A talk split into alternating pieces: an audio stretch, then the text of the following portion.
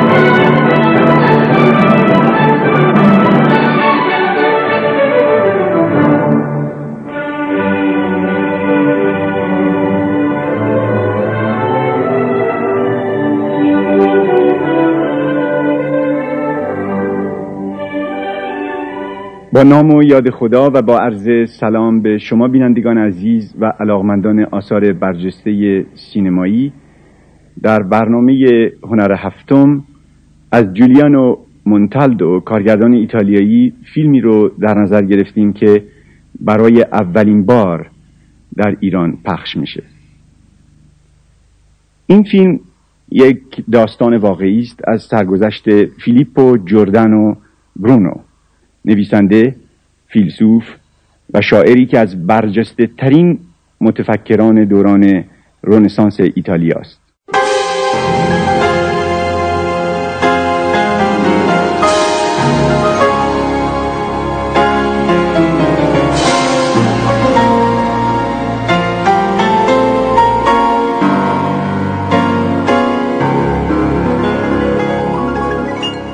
سلام. من حامد صرافی زاده هستم و خوشحالم که شما شنونده مجموعه پادکست های ابدیت و یک روز هستید. مهمان این برنامه ما همچون برنامه قبلی آقای دکتر اکبر عالمی هستند که سعی کردم در طی این دو پادکست ادای دینی کرده باشم به شخص ایشون و زحمات چهل سالشون در زمینه های مختلفی همچون اجرا و برنامه سازی تلویزیونی تدریس پژوهش تعلیف ترجمه و فیلمسازی مستند. من در این برنامه با آقای دکتر عالمی درباره واکنش های تنظامیزی که به برنامه هنر هفتم صورت گرفت صحبت کردم. و همچنین از ایشون خواستم تا از اهمیت تحصیل در دانشگاه و ارتباطش با حرفه فیلمسازی صحبت کنند همچنین از ایشون خواستم برای ما درباره اجرا در تلویزیون و مجریگری و نوع سینمای مورد علاقهشون و فیلم های محبوبشون چه در سینمای ایران و چه در سینمای جهان حرف بزنن. که می‌تونید در ادامه شنونده نظرات ایشون باشید. و باز طبق معمول پیش از شنیده شدن صحبت های مهمان ما باید از شما و از آقای دکتر عالمی به خاطر لحظاتی که کیفیت صدا افت می‌کنه و صداهای مزاحم پس زمینه عذرخواهی کنم.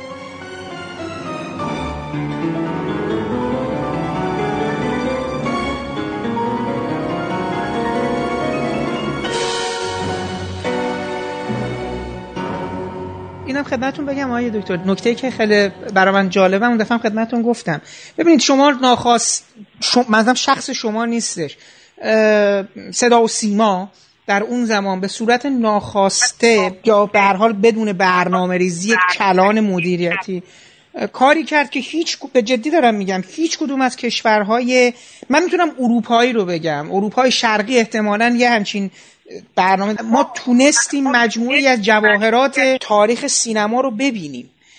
چیزی که امکانش برای واقعا الان شما اگه بخواید این فیلم ها رو ببینید یا باید تو سالن BFI یک فصلی از چه می‌دونم ژاک بکر رو بذارن که مثلا شما حالا توش گوپی سرخ دست رو ببینید و نمی‌دونم حفره رو ببینید و اینا. وگرنه اصلا این دو تا دو فیلمو چجوری میشه تو تلویزیون اصلا کسی پخش بکنه؟ یا اینکه اصلا کلا مجموعی از آثار ژاپن و سینمای شرق دور و و و.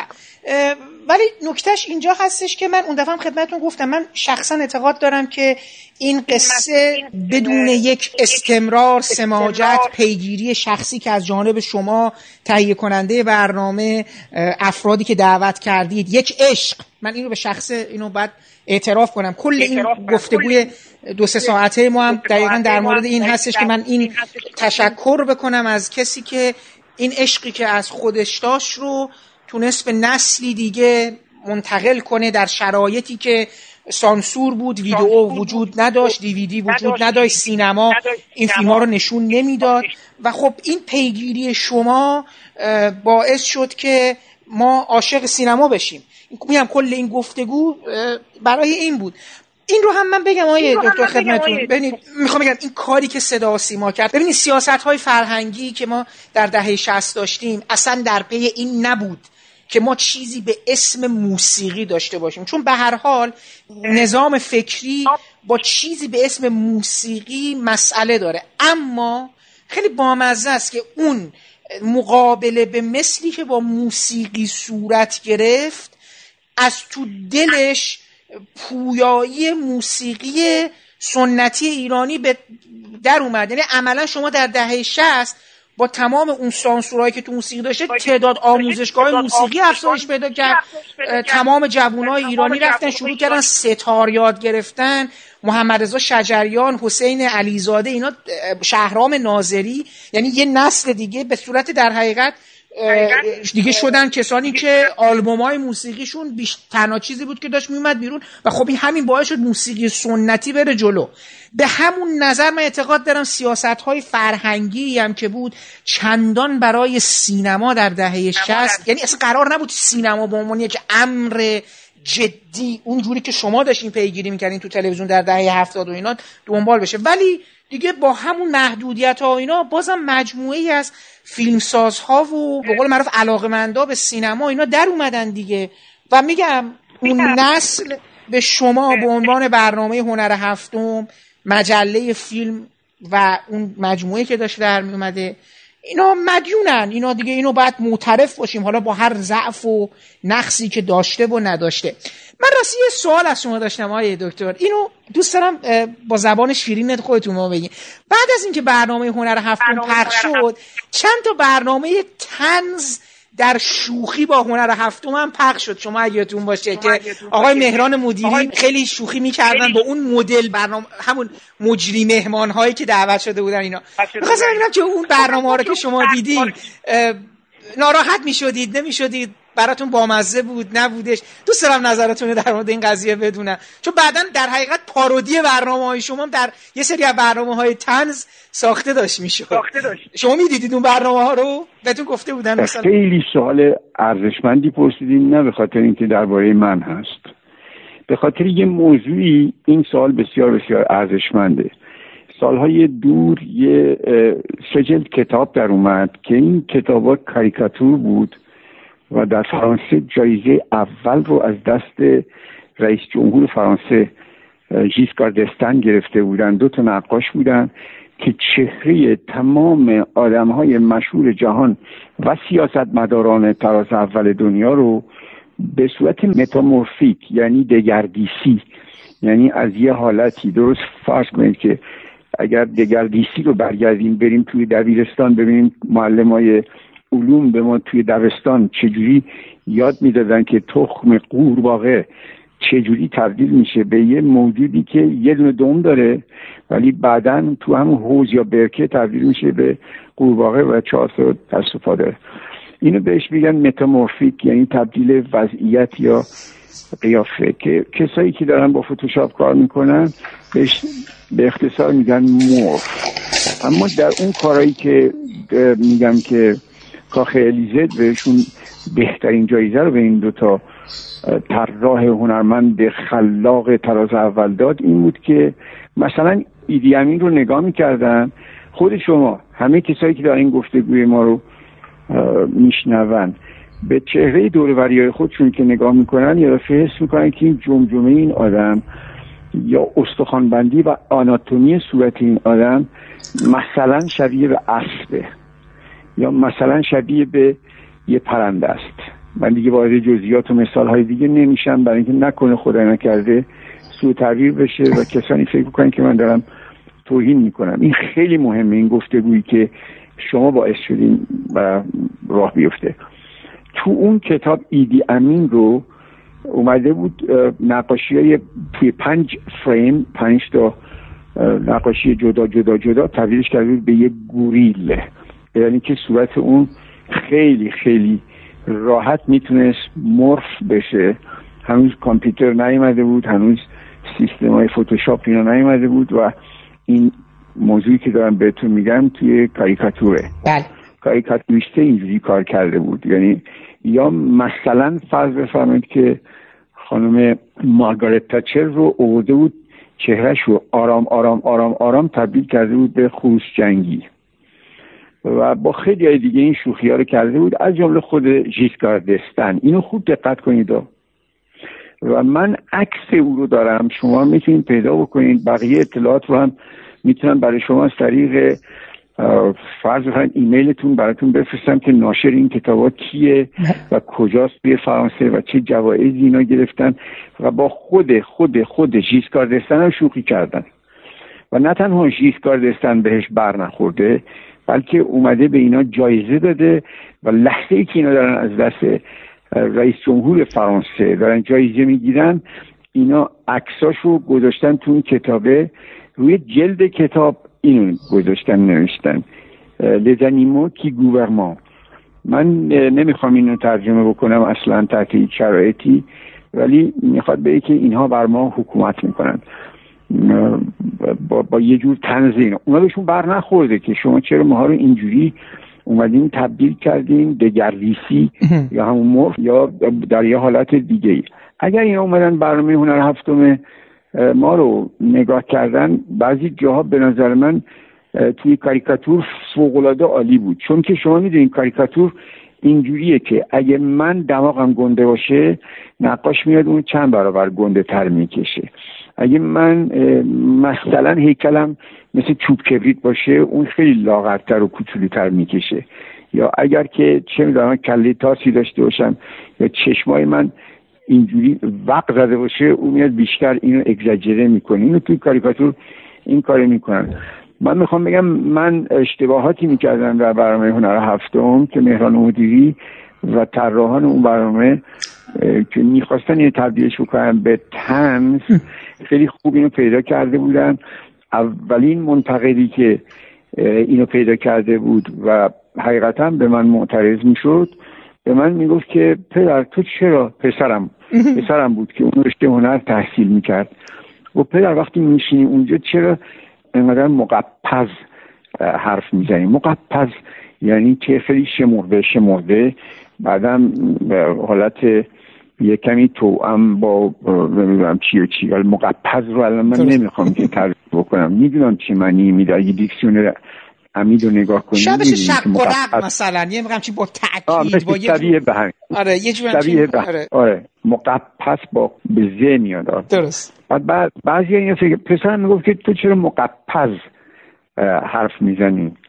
بعد فکر دیدم داره درست میگه. چند وقت بعدش که آقای مهران مدیری اومدن و یه شخصیتی رو روی صندلی نشوندن یه شخصیت دیگرم به جای آقای بزرگمه رفیان نشوندن بعد شروع کردن سوالات من خیلی شبیه و خودم خیلی زیاد خندیدم و نه تنها ناراحت نشدم بلکه احساس کردم که چقدر کار قشنگی کردن. و بعدم می‌دونین شوخی کردن با بیادبی کردن خیلی فرق داره. من می‌تونم با شما شوخی کنم توی برنامه تلویزیونی. می‌تونم یه کاری بکنم که از چارچوب ادب خارج بشم. شوخی کردن خودش یه هنره و اینا بینهایت تونسته بودن از پس این هنر بر بیان و تونسته بودن اگزاجره کنن و تونسته بودن اقراق کنن. این اقراق باعث میشه که من دیگه بعدا خیلی خیلی تصحیح کردم و بعدها که نشستن جلو دوربین بعد از اینکه این برنامه های آقای مهران مدیر رو دیدم دیگه اگه نگاه کنین خودتون تفاوت رو احساس می‌کنین. من دیگه جلو دوربین خیلی راحت حرف می‌زدم. بی اندازه رسمی حرف نمی‌زدم. اون موقع بیش از اندازه رسمی و شمرده شمرده حرف می‌زدم. که پسر من بهتون میگم هنوزم که هنوز الان او یه مرد میان سالی شده او اولین و بیپرواترین کسی است که برنامه های من اون زیر زهربین نگاه خودش شلاق می‌زنه. یعنی میگه اینجا غلطه اینجا اینجوریه اینجا بد نشستی اینجا بد حرف زدی اینجا ضعیف بودی اینجا قوی بودی. شما سالها بعد برمیگردید به تلویزیون؟ یعنی من اینو با سالها بعد که من که دیگه نیستم برمیگردید با برنامه سینما ماورا. من نمی‌خوام در مورد اون الان صحبت کنم می‌خوام در مورد یک چیز دیگه صحبت کنم که خودم شاهدش بودم. حالا هنر هفتم تموم شده. من شبیه از شباش فکر می‌کنم شبکه پنج و تلویزیون رو روشن می‌کنم و دیدم که نقد مجریگری توی, توی تلویزیون, هستش. و شما اول دیدم که خیلی آروم دو تا مهمان دعوت شده یک مهمان داره حرفاشو می‌زنه و اینا. و آقای اکبر عالمی نشست میگم آقای عالمی برای چی اینجا نشسته؟ چی شد؟ ای سالها بعدش آقای عالمی برگشته. بعد دیدم آروم نشستید و بعد که دوربین میاد روی شما دیگه به قول معروف میخروشید من این جمله شما هیچ وقت یادم نمیره. برگشتین گفتین این وضعیتی که مجریگری در تلویزیون پدید آورده غیر قابل قبوله. این لباس های دقیقا این لباس بنفشی که پوشیده شده این صحبتی که من این کلمات بدنم کهیر این دقیقا این کلمه کهیر زدم بدنم کهیر می‌زنه وقتی میشنوم که اینجوری حرف می‌زنید. این درست نیست. انتقاد شما انقدر سنگین بود که اصلا تمام جو اون برنامه رفت زیر سوال. اینجا رو کات می‌زنیم. یه برنامه دیگه. برنامه. ای که شما نقد فیلم 300 و اسکندر رو انجام می‌دید. دوباره صبر می‌کنید. دوربین میاد روی شما. با یه جمله آتشین حماسی شروع می‌کنید. منم کوروش آریایی چه من اینا رو خیلی برام جالبه. می‌دونین چرا؟ می‌خوام برگردم به اون گذشته شما که گفتید در مورد بازیگری و اینا که می‌دونم شما یه بارم یه فیلم کوتاه گویا بازی کردین به نام بابا نانداد 1151 حالا من مثلا قصه چه این قضیه پرفورمنس و مجریگری خیلی مهمه و من فکر کنم یکی از تاثیراتی که شما روی تمام ماها گذاشتید و ما رو میخکوب می‌کنه حتی به عنوان استاد حتی به عنوان منتقد به عنوان مجری در هر حال یه چیزی در شما هست که خودتونم می‌دونید و تقویتش کردید و فکر کنم به عنوان یک ابزار قدرت ازش استفاده می‌کنید. و اون پرفورمر می‌دونید چجوری رو مخاطبتون تاثیر بذارید. دوست داشتم اینو بهتون بگم که گفتین جلوی تلویزیون هر کسی راحت نیست. اتفاقا شما یه فاکتوری داشتید که شاید کمیاب بود در خیلی از مجری ما. مجری که performer بود یعنی می‌تونست act انجام بده. دوست داشتم اینو بگم و دوست داشتم نظر خودتون رو بپرسم و ترکیبش کنم با اون انتقادتون به مجریگری در تلویزیون. این acting برای من خیلی جالب بودش. یه کارگردانی در ایران هست که زبان انگلیسی رو راحتتر از زبان فارسی حرف می‌زنه. البته داریوش مهرجویی هم اینجوری هست و بهمن فرمان آرا. بله. تحصیل کرده امریکاست و بینهایت آدمی است که سواد داره. سواد تئاتری داره سواد سینمایی داره سواد جامعه شناسی و هنری خیلی وسیع داره و با من گاهی اوقات به شوخی شوخی که از بالا به پایینه. یعنی آدمی که سنش بالاتره مقامش و شعنش بالاتره به آدم زیر دست خودش که چند سال از او جوانتره میگه که وقتی تو برنامه تلویزیونی اجرا می‌کنی تحت هیچ شرایطی جلوی دوربین راحت نیستی. او بر خلاف نظر شما منو مورد انتقاد قرار میده و به نظرم میاد که این انتقاد ایشون یا این تذکری که میده بسیار درست و به جا هست و اصلا هیچ جور من اینو تعبیر منفی نمی کنم بلکه اونو تعبیر مثبت می کنم اما یکی از روزهایی که تازه شبکه پنج در ایران تأسیس شده بود آقای مفید یا مفیدی مدیر اولین مدیر اونجا بودن. یه تهیه کننده نازنینی به من تلفن کرد و گفت که امشب ساعت یازده یه برنامه داریم درباره اجرا و گویندگی در تلویزیون. این پخش مستقیمه. گوینده در تلویزیون دعوت شدن اونا دارن میان. شما هم خودتون رو برسونید گفتم من اگر خودم برسونم نمی‌دونم مثلا می‌رسه یازده. شما ده و نیم زنگ می‌زنین.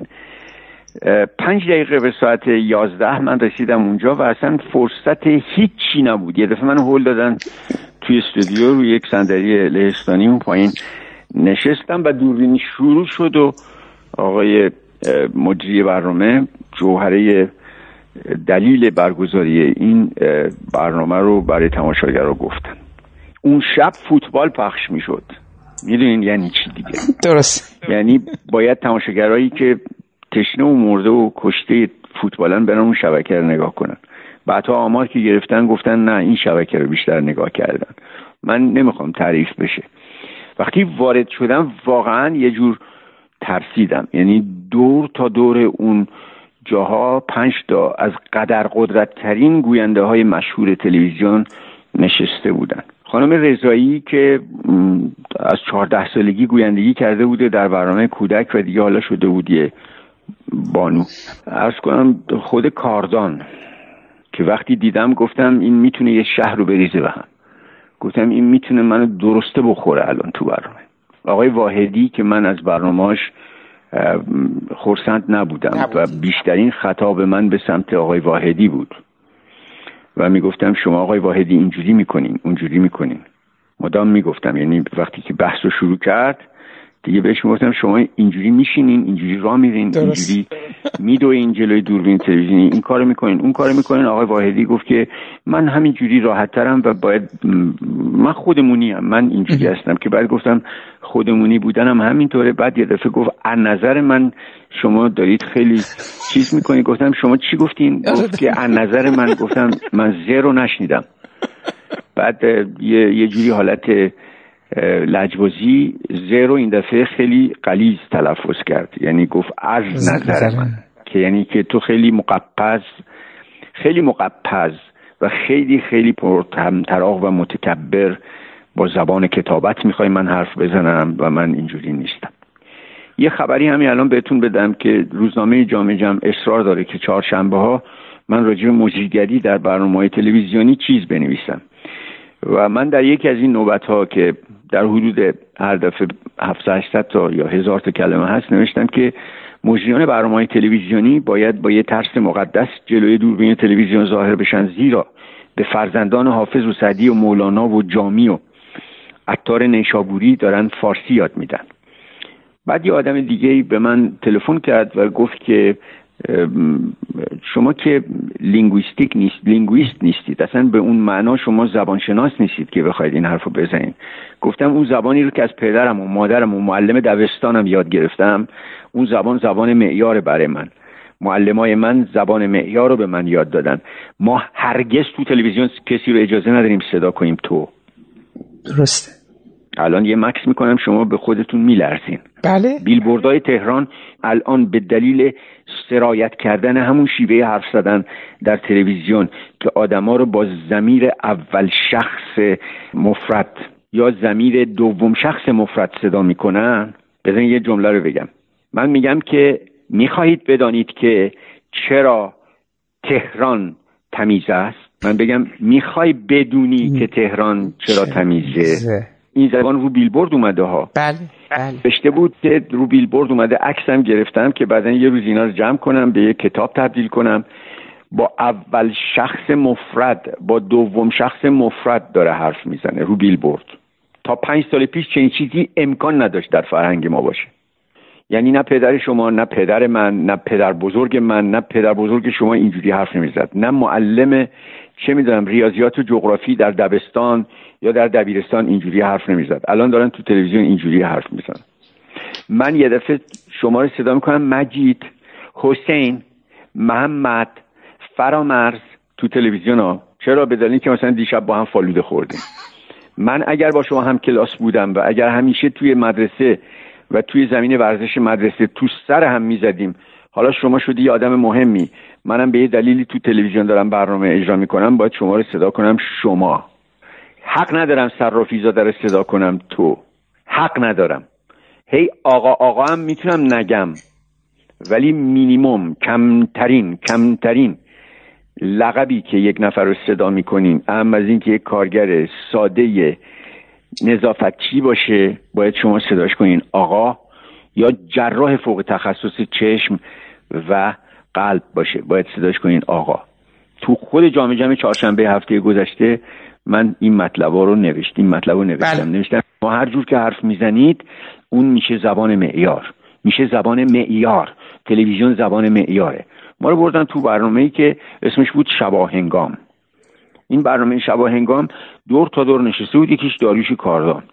یکی دیگه آقای واحدی یکی دیگه خانم پوریامین که پایان دوره فوق لیسانسشون رو من افتخار داشتم که راهنمایی کنم و می‌دونستم که او به اون معنایی که دارم پیش خودم فکر می‌کنم حرفا رو میشنود و پاسخهایی رو می‌دهد که توأم با خرد و دلیل است. خانم رضایی همینطور اینه که یه دفعه اون جمعیتی که اونجا نشسته بودن به عنوان بهترین گوینده های تلویزیون اینجوری بود که داریوش کاردان وقتی شروع کرد به حرف زدن فهمیدم که قصد نداره که منو تخته کنه. وقتی آقای واحدی شروع کرد به سخن گفتن بلافاصله فهمیدم که ایشون تصمیم داره که منو تخته کنه. بقیه با استدلال اومدن و حرفش خودشون زدن. نه این طرف بودن نه اون طرف بودن. متوجه از من هستید؟ بله. بعد برنامه قرار بود یک ساعت باشه شد دو ساعت و نیم. و بعدم تلفن هایی که شد خیلی نتایج مثبتی رو به تهیه کننده و به مدیر شبکه هدیه دادند. یعنی گفتن خیلی برنامه پرباری بود و برنامه خوبی بود بحث خوبی وسط کشیدید. به محض اینکه برنامه شروع شد و افتتاح برنامه یعنی سلام و تعارفات اولیه رو انجام دادن دوربین اومد رو من. من رو کردم به عدسی و گفتم خدا امشب به داد من برسه. چرا؟ برای اینکه پیش خودم گفتم اینا الان پنج نفرن. من یه نفرم. بعد گفتم خدا امشب به داد من برسه. من راجب خوبی های اجرا در برنامه تلویزیونی هیچی نمی‌خوام بگم چون خوبی خوبه دیگه. من راجب ضعف ها می‌خوام حرف بزنم. و بعد گفتم تو تلویزیون نشستن باید این آداب رو داشته باشه. ما پا رو پا نباید بندازیم. درست نمی‌دونم ایستادن در برابر تلویزیون اینجوری باید باشه. ما حق نداریم دستمون رو بزنیم به کمرمون یا دو تا دستمون رو قفل کنیم بذاریم پشت کمرمون. ما حق نداریم انقدر مفلوک جلوی تلویزیون بشینیم. یعنی از اون ور رفتم از این ورم اومدم. یعنی پاها رو انداختم رو پاهام همینو اجرا کردم. بله من کاملا یادمه. موقعی که شما این رو گفتید من جدی دارم میگم اینو دارم اعتراف می‌کنم. از اون روزی که شما اینو گفتید من خیلی به این نکته توجه کردم در مصاحبه های عمومی در زندگی شخصی. ببینید این صحبت ها چیزایی هستش که تو تلویزیون گفته نمی‌شد در یک شرایط طبیعی. همون ما فضای تلویزیونمون یک سلام قربونی هستش و کسی اینجوری وارد نمیشه. حداقل اون زمان اینجوری بود. الان که ما الان 17 شبکه اصلا فراوان داریم و قصه اصلا عوض شده. و نکته بعدی متاسفانه که اصلا دیگه کسی تلویزیون نگاه نمی‌کنه. این رو هم بگیم به یه حالا لابلای صحبت هم. ولی می‌خوام اینو بگم از اون موقعی اون نکاتی که شما ذکر کردین شد ملکه ذهن من. من حتی تو زندگی شخصیم سعی کردم بهشون توجه کنم.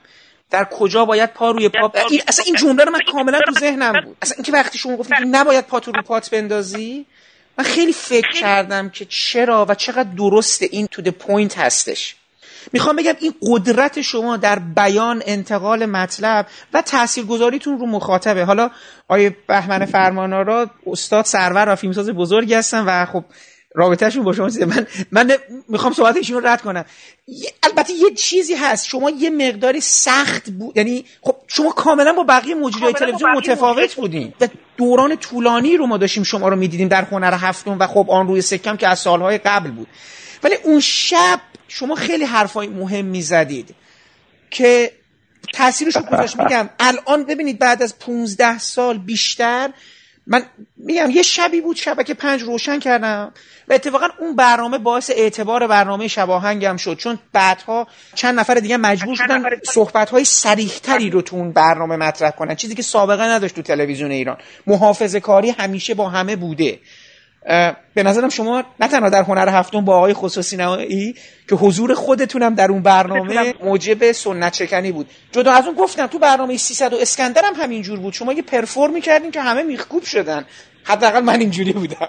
در برنامه اسکندر من میزبان نبودم. ببینید خیلی نکته مهمیه. اگر شما دکتر صرافی زاده میزبان باشه و ما چند نفر بیام امشب شام خونه شما و شما فقط یه دونه ظرف غذا داشته باشین. شما حق ندارین هی دستتون رو بکنین توی سفره. چون شما میزبانید. بلکه مهمان ها باید دستشون بکنن تو سفره غذاهاشون رو بردارن هی بخورن هی بخورن و اون ته ته ظرف اگر یه چیزی موند شما دستتون رو دراز کنین به عنوان میزبان و بعد بردارین اونو بخورین. حالا این مثال را بدان آوردم که اگر وقت یک برنامه مثلا 20 دقیقه است یا نیم ساعته و من میزبان هستم من نباید وقت برنامه رو خیلی بگیرم بیشتر محور برنامه رو به خودم اختصاص بدم. در برنامه سینمای پشت پرده بود که من دعوت کرده بودن برای فیلم 300 و برای فیلم اسکندر. استاد عزیزم آقای جواد توسی و نادر طالبزاده هم بودند. بنابراین موقعی که داشتیم ما راجع به اسکندر حرف می‌زدیم. وقتی نوبت من شد و میزبان یعنی کسی که مادریتور این برنامه از خود آقای نادر طالب زاده گفت حالا شما بگید نظرتون چیه؟ من رو کردم به آقای طالب زاده که اصلا رشته تحصیلشون سینماست و رو کردم به آقای جواد توسی که یک مفسر و یک منتقد کهنکاری است که با سی سال سابقه رو من نشسته. بهشون با احترام تمام گفتم که من از زاویه سینمایی نمی‌خوام فیلم اسکندر رو تجزیه تحلیل کنم. ببین چجوری چجوری سمت دادم؟ می‌دونین چی؟ از می‌کنم سمت دادم. از زاویه سینمایی اگه می‌خواستم تجزیه تحلیل کنم می‌گفتم مثلا بودجه این فیلم 220 میلیون دلار است. مثلا میگم. مثلا این بازیگرا اینجوری بازی کردن اون یکی اونجوری بود من گفتم از زاویه سینمایی به هیچ وجه نمی‌خوام بررسی کنم. و بعد شروع کردم به اینکه در دو نوبت یا سه نوبت که دوربین میاد سمت من سهم سخن گفتن من مطرح میشه چیزایی رو بگم که بعدم خودم بعد از بعد از اینکه ازش فاصله می‌گیرم. چون یه نکته هست وقتی که شما یک کتابی رو می‌نویسین یک اثر هنری رو خلق می‌کنید یه وقت نقاشی رو می‌کشید و یه تابلوی رو می‌کشید یه قطعه موسیقی رو تصنیف می‌کنید هر کاری رو که می‌کنید تو این زمینه ها باید ازش اول فاصله بگیرید. یعنی زمان از روش بگذره و بعد نگاهش کنین بعد داوریش کنین. یکی همون روزی که تولید میشه داوری کنین. یکی بذارین یه مقداری بیات بشه به اصطلاح آمیانه بذارین بیات بشه. الان وقتی که فکر می‌کنم که اسکندر رو شما بعد از این همه سال که سینمای پشت پرده بود و در حدود ده سال پیش تهیه کننده اون برنامه علی اکبر فرجاد بود. من دلم می‌خواد این دو بار بگم. علی اکبر فرجاد یکی از تهیه کننده های بسیار توانا در زمینه های برنامه سازی به ویژه برنامه های نقد به ویژه نقد آثار هنری و سینما. هم در برنامه سینما ماورا و هم در برنامه پشت پرده نام علی اکبر فرجاد میدرخشه. او با یک آرامش حیرت آوری تمام اختیارات رو میده. ولی مواظبه که برنامهش یه دفعه تبدیل به یه چیز جلف پوچ بیمعنا نشه. وقتی به من گفتی بیا شما امشب به عنوان مهمان برنامه درباره اسکندر صحبت کن آقای جواد توسی هستن و مجری برنامه هم آقای نادر طالب زاده. گفتم با کمال میل و شروع کردم به تکاپو یعنی گوشی که گذاشتم به شما راست میگم. به همه جوانایی که دنبال می‌کنن چیزای شبیه به اینو راست میگم شروع کردم به تکاپو. خوندن این که اسکندر کی بوده؟ هخامنشیان کی بودن؟ چون من دانشجوی ممتازی نبودم در رشته تاریخ. دانش آموز خیلی خیلی ممتازی هم در رشته تاریخ نبودم. تاریخ همیشه برای من اون موقع معناش نمیفهمیدم ولی بعدها وقتی رسیدم به سی سالگی به سی و پنج سالگی چل سالگی فهمیدم که تاریخ رو قوم پیروز می نویسه فهمیدم که تاریخ بزرگترین درسیه که آدما اشتباهات خودشون رو تکرار نکنن. اومدم رفتم کتابه تاریخ رو شروع کردم به خوندن گذاشتم کنار تخت خوابم. وقتی هم بهم گفتن حالا باید یه جلوه تلویزیون درباره فیلم اسکندر و درباره فیلم کثیف 300 یعنی فیلم کثیف 300 حرف بزنی با خودم گفتم که من احساساتمو نمی‌تونم پنهان کنم. مکس می‌کنم تا یه چیز دیگه ای بگم. داور حق نداره در حرف زدن احساساتی بشه. باید بتونه احساسات خودش مهار بکنه. ما وقتی میریم به عنوان منتقد در یه جایی مهمان برنامه میشیم داریم حرف می‌زنیم مثلا لحظه اول رگ گردنمون نباید بیرون بزنه صدامون سرشار از زنگ خشم و عصبانیت باشه. در مورد فیلم 300 اینطوری شد. و من به خودم انتقاد کردم. گفتم تو برای چی یه دفعه همون لحظه اول هم صدا تو بردی بالا هم با چنان فشاری حرف می‌زدی یعنی داره تنفر خودتو داری اعلام می‌کنی اینا. ولی یه دفعه احساس کردم که قلب تاریخه. اصلا واقعا قلب تاریخه. بعد ایرانی ها رو به یه شکل وارونه داره نشون میده. و هر چی تو دلم بود و گفتم. مثلا اون قواعد و قوانین رو که در مورد نقد به ما همیشه یاد داده بودن و خود ما هم همیشه به جوانترا یاد داده بودیم اونو زیر پا گذاشتم و فکر می‌کنم که الانم پشیمون نیستم. در مورد اسکندر هم همینطور. یعنی از اسکندر اومدن یه چیزی درست کردن که تبدیل شده به یک استوره انگار که تمام ایرانیا اصلا اونجا زیر پای اینا داشتن له می‌شدن. من کار خودم کردم تو اون برنامه و هنوزم افتخار می‌کنم. اما همه این پرحرفی رو کردم که یک حرفی بزنم. انتخاب خود فیلم توسط علی اکبر فرجاد خود شکل دادن این سه نفر دور یه دونه میز و بعد اینکه این برنامه اینطوری ضبط شد و بعد روی آنتن رفت باعث میشه که من یه با یک صدایی توامه با قصه به شما بگم علی اکبر فرجاد الان کجاست. رفته در یکی از شهرهای دور افتاده نشسته کنج کتابخونه خودش داره کتاب می‌خونه. هیچکس دعوت نکرده بهش که بیا تو برنامه تلویزیونی تولید کن و برنامه نقد تولید کن. هیچکس دعوتش نکرده. یعنی با قدرت بهتون دارم عرض می‌کنم. انگار که دوباره شما دکتر صرافی زاده بخواد چرخ رو اختراع کنه. انگار که دوباره من بخوام چرخ رو اختراع کنم. مگه ما می‌تونیم آدم ها رو همینطور دم بدم عوض کنیم؟ این خوبه. یه مثالی زدم بهتون در آغاز این گفتگو. بهتون گفتم که وقتی که جنگ جهانی دوم تموم شد وقتی که فرانسه روزهای آرامش رو به خودش گرفت پنج سال طول کشید. دم به دم آدما رو عوض می‌کردن توی فرانسه. شما اگه می‌خواین که یک کشوری رو واقعا ساقط کنین دم بدم وزیر ایکس و ایگرگ و زدش رو هی تندتند عوض بکنین. اما نه اونجوری هم باشه که مثل دوران قبل از بهمن هفت بعضی از آدما یه دفعه وزیر که می‌شدن دیگه مادام العمر بود. اونم نبود باشه. می‌دونی چی عرض می‌کنم؟ این است که الان اگر یه مدیر کل رو گذاشتن برای یک کار به خصوصی یه تهیه کننده رو گذاشتن برای یک فیلم به خصوصی تجربیات بسیار ارزنده ای رو به چنگ آورد بعد فهرست آدمهایی رو که توانایی دارن در برابر دوربین تلویزیون حرف نو بزنن و دگرگون سخن بگویند. با دگرگونی. با یک طرح دیگه بتونن سخن بگن. اینا داره همین فرستارش داره. جواب توسی اینطوریه اون اینجوریه اون اینجوریه این اینجوریه. دکتر بلخاری اینطوریه اون یکی اینطوریه این جناح از اون آدم خوشون میاد این جناح. کسایی رو می آورد توی برنامه تلویزیونی که همه الان جز نویسنده ها و متفکران و اندیشمندان تراز اول هستن منهای خود من. این فروزنی شرقی نیست. بعد الان نگاه می‌کنیم اینکه نه. یه دی هم ماها رو متهم می‌کردن که شما این آدمای جدید رو بهشون بها نمی‌دید. ما هم پاسخ می‌دادیم آدم های جدید جاشون توی برنامه های دیگه است. آدمهایی که نوپا هستند آدمهایی که پنج ساله یا حد اکثر ده ساله دارن توی این زمینه ها کار می‌کنن نوپا هستند. بنابراین اینا جاشون توی برنامه دیگه الان توی شبکه تلویزیونی در یه برنامه یک ساعته روزای جمعه ساعت شیش و نیم بعد از ظهر یه برنامه هست درباره سینمای مستند و عکاسی یک ساعت و همش های نوپا رو میارن. های نوپایی رو میارن که من میشینم برنامه رو نگاه می‌کنم به دقت و بعد نگاه می‌کنم میگن چه فیلمسازای جدید جوانی اومدن که اطراف سی سال سن دارن و چقدر با سلیقه دارن فیلم درست می‌کنن. و من با خودم میگم مرحبا. آفرین بر این آدمایی که این برنامه رو دارن تولید می‌کنن.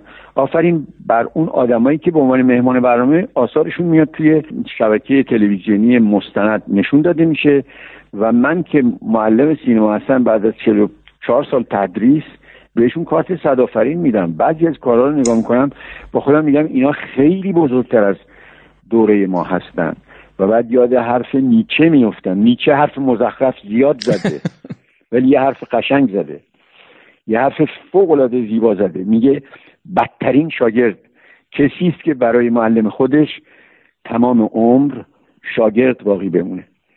یعنی اکبر عالمی یا آقای صرافی زاده نباید همه عمر از پدرش پایین تر باشه. یه روزی می‌رسه که باید از پدر و معلم بالاتر باشه. چرا؟ این چرا رو می‌پرسم جوابشو میدیم دنیا جلو نمیره. اگه من مثل پدرم باشم دنیا جلو نمیره. اگه من مثل معلمم باشم دنیا جلو نمیره. و اگه فرزند من قدش به اندازه من باشه دنیا جلو نمیره. به همین دلیل است که برنامه نردبان الان برای اون کسایی که زیر ده سال یا اطراف 15 سال سابقه دارن بسیار برنامه ارزنده و ارزشمندی محسوب میشه.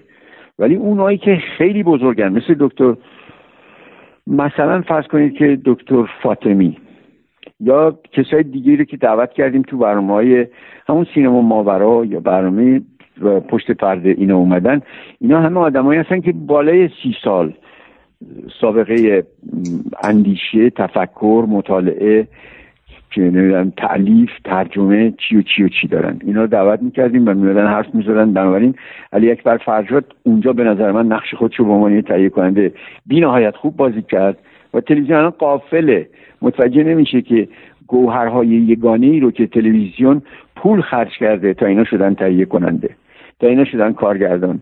اینا رنجش پیدا کردن یه گوشه نشستن راجب یه چیز بیخودی. نویسنده ها و کارگردان ها و تهیه کننده هایی که رنجش های بسیار بسیار ساده ولی عمیق توی دلشون هست و بعد کسی از ما دلجویی نمی‌کنه. می‌دونین چجوری مدیریت هنری به ما یه چیزی رو دیکته می‌کنه؟ در دانشگاه فارابی سابق که الان دیگه تقریبا سی و پنج ساله که کاملا منحل شده رشته مدیریت هنری تدریس می‌شد. در اونجا می‌گفتن که هنرمندا از تو سوراخ سوزن تو میرن از در دروازه تو نمیرن. خیلی نکته مهمی ها. هنرمندا با یه استکان چایی یه دفعه تبدیل به یک مرید و مخلص و خدمتگزار شما میشن. مدیر بلنشی جلو پاشون تا دم در اونا رو بدرقه کنه. یا تا دم در از دم در اونا رو استقبال کنه بهشون بگه خوش آمدید. بعد بهشون یه دونه چایی جلوشون بذاره. بعد وقت بگه که برنامه ما بودجه نداره. شما بیان با بودجه تقریبا نزدیک به صفر شما برنامه تولید کنید. اما این اختیارات رو به سبک فریدزاده. فریدزاده این کار کرد. به من گفت من پول ندارم به تو بدم. این چه عرض می‌کنم؟ گفت من پول ندارم بودجه نداریم. تمام سازمان تلویزیون این موضوع مال سال 60 دیگه. مال نه نه مال آخره سالش در دهه 60 مال 69 70 71 و دو. آره 70 میگه که ما بودجه نداریم. اینا اصلا نمی‌تونیم به شما پول بدیم. دستمزد شما رو با پول و ریال و اینا نمیشه محاسبه کرد. شما بیا. بیا برای ما کار کن دیگه. گفتم چشم من میام براتون برنامه سینما. هنر هفتم رو براتون اجرا می‌کنم. اومدم براشون اجرا کردم. بستر این بعد یه واژه‌ای راه افتاد توی تلویزیون که من این واژه رو نمیپسندم. یه واژه‌ای رو نمی‌دونم از تو آسینی کی اومد بیرون الان دارن استفاده می‌کنن. تقریبا سی سال دارن استفاده می‌کنن. میگن مجری کارشناس. یعنی یه آدمی که میشینه اونجا و خودش هم صاحب نظره. بهش میگن مجری کارشناس. مجری کارشناس یعنی چی؟ مثل اینه که من انقدر مسخره میشه که من بلند شدم الان یه برنامه رو درباره ورزش اجرا کنم. ولی می‌تونم برم یه برنامه رو که درباره ورزش هست از زاویه جامعه شناسی در مورد اهمیت ورزش در اطلاع یک جامعه حرف بزنم. ولی من به عنوان کارشناس فوتبال یا کارشناس شمشیربازی برم حرف بزنم. اصلا مزهکه آبروی خودم میره اول بعد آبروی اون شبکه میره. من با دو تا عبارت آقای دکتر صرافی زاده این بخش از عرایزمو کامل می‌کنم. توی تلویزیون من شاهدم که مدیر شبکه که یک مدیر فرهنگیه و سالها کشور ما خسارت داده تا او مدیریت رو تمرین کنه. بعد بشه استاد مدیریت برای شبکه یه دفعه شد سفیر ایران در کشور بهمان. یه قصه می‌خوره آدم که مدیر شبکه که یک کسی که سلسله جنبان یک شبکه محسوب میشه و میاد بهترین اهرم های اجرایی کار خودش رو یعنی تهیه کننده ها رو به دقت انتخاب می‌کنه بعد برنامه رو به دقت طراحی می‌کنه بعد تقسیم وظیفه می‌کنه بعد چیکار می‌کنه چیکار می‌کنه. ما اون رو عوض کنیم یک کسی رو ساده به همین راحتی یه عطسه کنیم و بعد رو عوض کنیم تند و تند. به این توی مدیریت میگن استابیلیتی بهش میگن استابیلیتی یا پایدار بودن. نه پایدار بودن به معنی ابدی که یک مدیر شبکه دیگه تا آخر عمرش رئیس کل باشه. اما دم به دم ما نمی‌تونیم مدیرای فرهنگی رو عوض کنیم. ما نمی‌تونیم دم به دم مدیرای هنری کشورمون رو عوض کنیم. بعد یه دفعه نگاه کنیم ببینیم آ این رفته از یه جای دیگه سر در آورده که هیچ ربطی و هیچ سنخیتی هیچ سنخیتی با کار قبلی او نداشته. میگم رئیس شبکه بوده یه دفعه رفته شده سفیر ایران در یک کشور دیگه. ببینید شما الان نزدیک به بیش از چهل سال هستش در محیط آکادمی محیط دانشگاه و در حقیقت تدریس.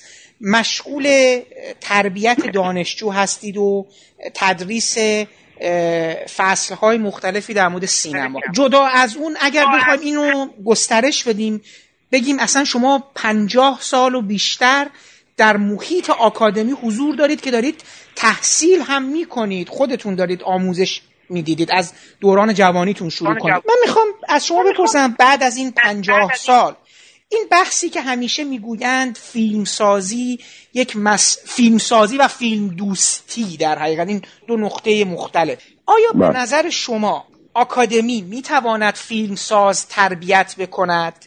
دو فیلمساز موفق نیاز به آکادمی داره یا نه؟ من می‌خوام ببینم که به نظر شما اصلا کلا نقش آکادمی رو در فیلمسازی یا سینما چگونه دیدید بعد از این پنجاه سال؟ یا به تدریج احساس کردین چه تغییری کرده نسبت آکادمی و فیلمسازها؟ پاسخ این سوالی که بسیار بسیار خوبه فوق العاده کاربردیه. پاسخ این سوال یکی دو تا کتاب میطلبه که آدم این کتاب بنویسه. من به اختصار بهتون بگم پاسخ سال شما هم بله هم خیر. به چه معنا؟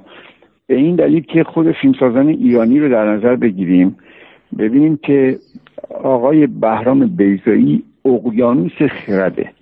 یعنی وقتی اسم او میاد همه به علامت احترام کلاه از سر بر میدارن و واقعا می‌خوام بگم که حرف او رو به عنوان مبنا و به عنوان مرجع بیان می‌کنن و میپسندن. اون مدرسه سینمایی نرفته. یک شخصیت دیگه داریم به اسم ناصر تقوایی که بنزه کوههای البرز کتاب خونده و بی اندازه برای من عزیزه اگرچه دستیار باهیم گلستان بوده. ولی اون مدرسه سینمایی نرفته. یکی دیگه داریم به نام امیر نادری که اصلا چشم من از بس این مرد رو دوست میدارم. چرا؟ می‌خوام الان یه مثال ساده بزنم که بدونید. او اصلا دیپلم دبیرستان هم نگرفت. ولی وقتی خونه ما بود صفحات سی و دور بود موقعی که ایران بود به من گفت که اگر اون گرامافونی که اونجا گذاشتی. الان اون صفحه سی داری که روشه. همونو برای من روشن کن و من می‌خوام گوش بدم. از فاصله دور مثلا پنج متر شیش متر. من وقتی که روشن کردم یه دفعه دیدم گفت آه سمفونی فانتاستیک اثر هکتور بلیوس مومان سوم. اینا رو که گفت من یه دفعه می‌تونین حال من تشخیص بدین. بعد با خودم گفتم که این کیه که من تا حالا نشناختمش؟ واقعا این کیه؟ که موسیقی کلاسیک رو انقدر می‌شناسه که می‌دونه این اثر مال هکتور بلیوزه و می‌دونه اسمش هم سمفونی فانتاستیک در پنج موومانه. و و و و و یه روز دیگه یه شوخی عجیب غریبی با من کرد این آدم. می‌خوام نتیجه بگیرم از حرف خودم. یه دفعه گفت که من چشمامو میبندم تو برو تو کتابخونه. خودت از این فاصله دور یه دونه کتاب رو بردار یه پاراگراف برای من بخون. نمی‌دونم چرا این کار کرد. من خوندم گفت جنایت و مکافات. می‌تونی حدس بزنین که من هم داغ شدم هم یخ کردم. این دفعه وایستدم گفتم میشه مگه یک آدمی که اصلا دانشگاه نرفته این همه سواد داشته باشه؟ سومین کاری که کرد با من راجب امیر نادری دارم توضیح بله، میدم. بله. من سیبیلامو زده بودم. این دو سه روز بعدش اومد خونه ما. به من گفت که یه کاغذ و قلم به من بده. من یه صفحه کاغذ آچار بهش دادم. به یه مداد معمولی که در دسترسم بود. دیدم که در عرض یک دقیقه نیمروخ منو به من بشین تکون نخورا. هیچی به من نگفت. نیمروخ منو کشید و بعد یه دونه دیگه کشید از رو به رو و بعد زیرش نوشت امروز اکبر عالمی بعد از سالهای سال سیبیلای خودش رو زده, زده. و بعد من دیدم این چقدر این تابلو شبیه به خود منه. زیباترین طرحی بود که یه آدم می‌تونه در از یک دقیقه از صورت یک کسی بکشه. بنابراین این آدم که می‌دونستم نقاشه ولی ندیده بودم کارشو. می‌دونستم که عکاس زبردستیه و دیده بودم کاراشو. می‌دونستم که فیلمساز زبردستیه. آثارش رو دیده بودم. ولی نمی‌دونستم موسیقی کلاسیک رو اینقدر خوب می‌شناسه و این همه ادبیات جهان رو می‌شناسه. حالا از این حرف می‌خوام یه نتیجه بگیرم. ناصر تقوایی امیر نادری ارز کنم خدمت شما آقای بهرام بیزایی اینا هیچ کدوم دانشگاه به اون معنی نرفتن. اما در مکتب عشق اینها تونستن با کشف و شهود تمام اون چیزی که به عنوان مجهولات علمی لازم دارن تا بهش برسن و تکاپو کنن اینا رو به چنگ بردن. خلاقیت هم که در ذاتشون هست. چون ما توی درس سینما و در دروس هنر همه معلمان میگن که شرط اول وارد شدن به هیته فعالیت هنری داشتن استعداد. شرط دوم پرورش استعداده که این پرورش استعداد رو شما از دو راه می‌تونید به نتیجه برسونین. یکی بیرون از دانشگاه اما با حالت کشف و شهود اما با کوشش اما اینکه چشماتون رو باز کنین دنیا رو دقیق ببینین مطالعه کنین با آدمای بزرگ رفت آمد کنین و خیره بشین به همه زوایای موفقیت. اونجا هم یه دانشگاه سی خود زندگی. مثال ساده ای که می‌تونم در پاسخ سوال شما بدم در زمان مولانا که دانشکده ادبیات نبوده در زمان حافظ یا عطار نیشابوری یا خود فردوسی دانشکده ادبیات نبوده. اینها در مکتب زندگی انقدر قد کشیدن که جاودانه شدن و اون یکی هزار سال اون 600 700 سال میگذره و ابدی شدن. در اروپا هم همچین کسایی رو داشتن. بنابراین می‌تونم بهتون بگم که دانشکده های سینمایی نمی‌تونه تضمین کنه که از این طرف مثل کارخونه کمپوت یه ماده خام وارد بشه از اون طرف محصول روی تصمیم تولید بره توی انبار. ابدا کسی چنین تضمینی نمیده. تو این سالها من دیدم که کمال تبریزی استعداد داشت اومد. من دیدم که ابراهیم آتمیکیا استعداد داشت اومد. کلاس های درسشون رو با موفقیت تموم کردن. طبیعتا کسی که دانشگاه رو تموم می‌کنه اندیشه آکادمیک داره. اینو می‌تونم با قدرت و با جرأت بهتون میگم این آدم اندیشه آکادمیک داره. اما این اثباتش نفی معدا نمی‌کنه. یعنی معنیش نیست که بهرام بیزایی اندیشه آکادمیک نداره بلکه او از هر استادی توی دانشگاه کشورمون درجه استادیش بیشتر به همه ما ثابت شده. یه طرحی هست در وزارت فرهنگ در حوزه مدیریت آقای مرادخانی که ما با هم جلسه داشتیم بهشون می‌گفتم شماها دارید به کسانی که مدرسه نرفتن دانشگاه نرفتن یا رفتن فرقی نمی‌کنه. در اثر مرور زمان به درجه اعلای یکی از شاخهای هنر رسیدن مثل آقای محمود فرشیان مثل آقای جلیل شهناز مثل کیوکی. در این درجه هنری میدین که این درجات هنری از درجه دکترا هم بالاتره. گفت بله. خب اینو همه می‌دونیم. بعد من گفتم که شما باید یه درجه دیگه ای رو بدین بالاتر از درجه یک.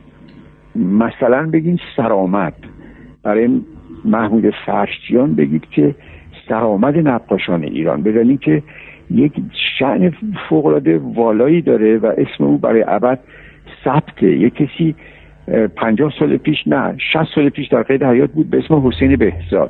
بله. با اون حسین بهزادی که در دوره صفویه بوده اشتباه نگیر او مینیاتور کار می‌کرده و او هم درجه بسیار عالی داشتی که اصلا لیسانس و فوق لیسانس و دکترا و فوق دکترا براش کمه. برای همین محموده فرشیانم همینه. من نمی‌خوام که وارد جزئیات این مطلب بشم. به روی جهانبینی تاکید می‌کنم. روی خرد تاکید می‌کنم.